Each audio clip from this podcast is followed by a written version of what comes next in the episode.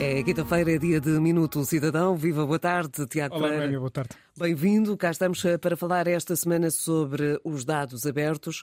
Já eh, aqui focámos e vamos eh, perceber melhor o que é esta temática lá mais para a frente neste Minuto Cidadão. Mas para já, Tiago, Voltamos a falar desta temática porque, no mais recente relatório realizado pela União Europeia relativamente à maturidade dos países europeus no domínio dos dados abertos, Portugal conseguiu escalar 10 posições em dois anos. Portanto, subimos Exatamente. imenso. É isso mesmo. Quando falamos em dados abertos, eh, devemos ter em mente que a sua utilização deve re respeitar uma sequência que é abrir, partilhar e construir.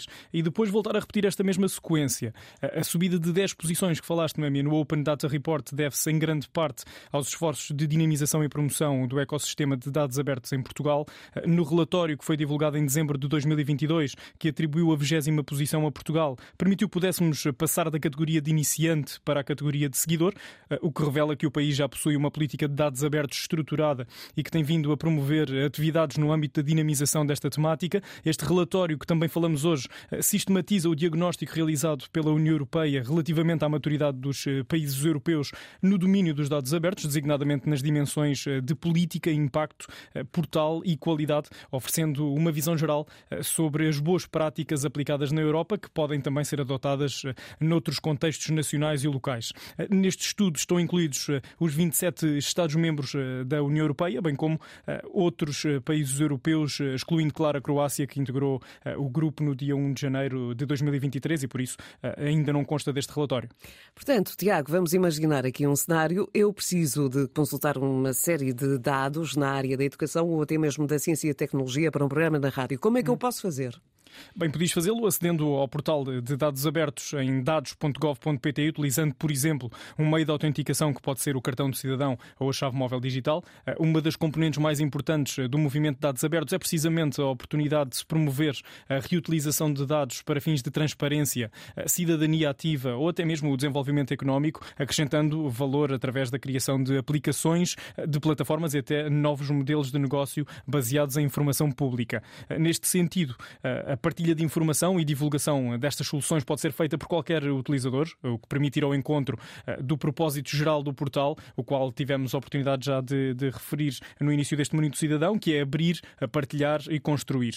Eh, por isso é, é, de facto um movimento muito importante e que, que, tem vindo a crescer muito no nosso país. Ora, neste relatório da União Europeia, Portugal sobe 10 posições eh, nesta questão dos dados abertos de 2022 e foi, inclusive, destacado pela pela adoção de boas práticas. Vamos conhecer algumas? Sim, aproveito para referir cinco exemplos, como o desenvolvimento de Datatones eh, devido ao seu impacto junto da comunidade. O termo Datatone resulta da união eh, dos termos em inglês data e marathon, ou seja, eh, refere-se a um processo de, de, de competição longa e intensa, na qual os participantes procuram desenvolver soluções a partir de um grande volume de dados disponível. Por outro lado, a existência de uma equipa responsável pela gestão e dinamização dos dados abertos, o desenvolvimento de um modelo eh, para avaliação do impacto de dados abertos, o próprio Programa Nacional de Competências Digitais, o INCODE, eh, que visa promover eh, a execução de políticas digitais e de dados abertos, e a estratégia CETIC, que está muito focada no aumento da transparência dos serviços para alcançar e acelerar também a transformação digital.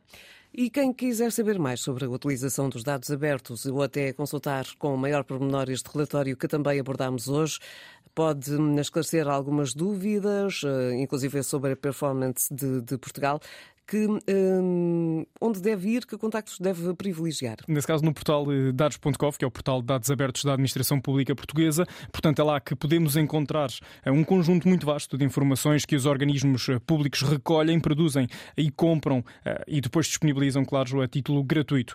Uma vez que esta área está sob responsabilidade da Agência para a Modernização Administrativa, que é a entidade que gera o portal dados.gov e a informação prestada no contexto destas avaliações anuais, o contacto de e-mail disponível é comunicação.ama.pt. Quem pretender consultar as informações com maior detalhe que constam no relatório deverá então aceder diretamente ao documento, eh, que está acessível em data.europe.eu.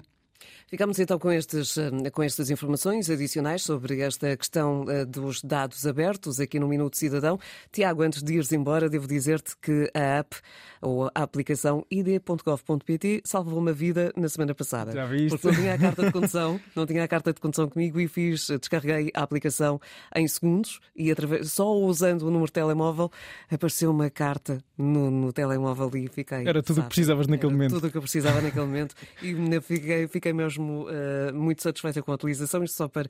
Porque às vezes nós falamos aqui sobre aplicações, muitas aplicações que estão já disponíveis uh, e, e, né, até nós não sabemos o quão rápido é uh, claro, e, e prático como é que ele nesse caso. soluciona claro. os nossos problemas. Na próxima quinta-feira estamos então de regresso. Combinado. Então, até, para a semana. À próxima Obrigado. semana.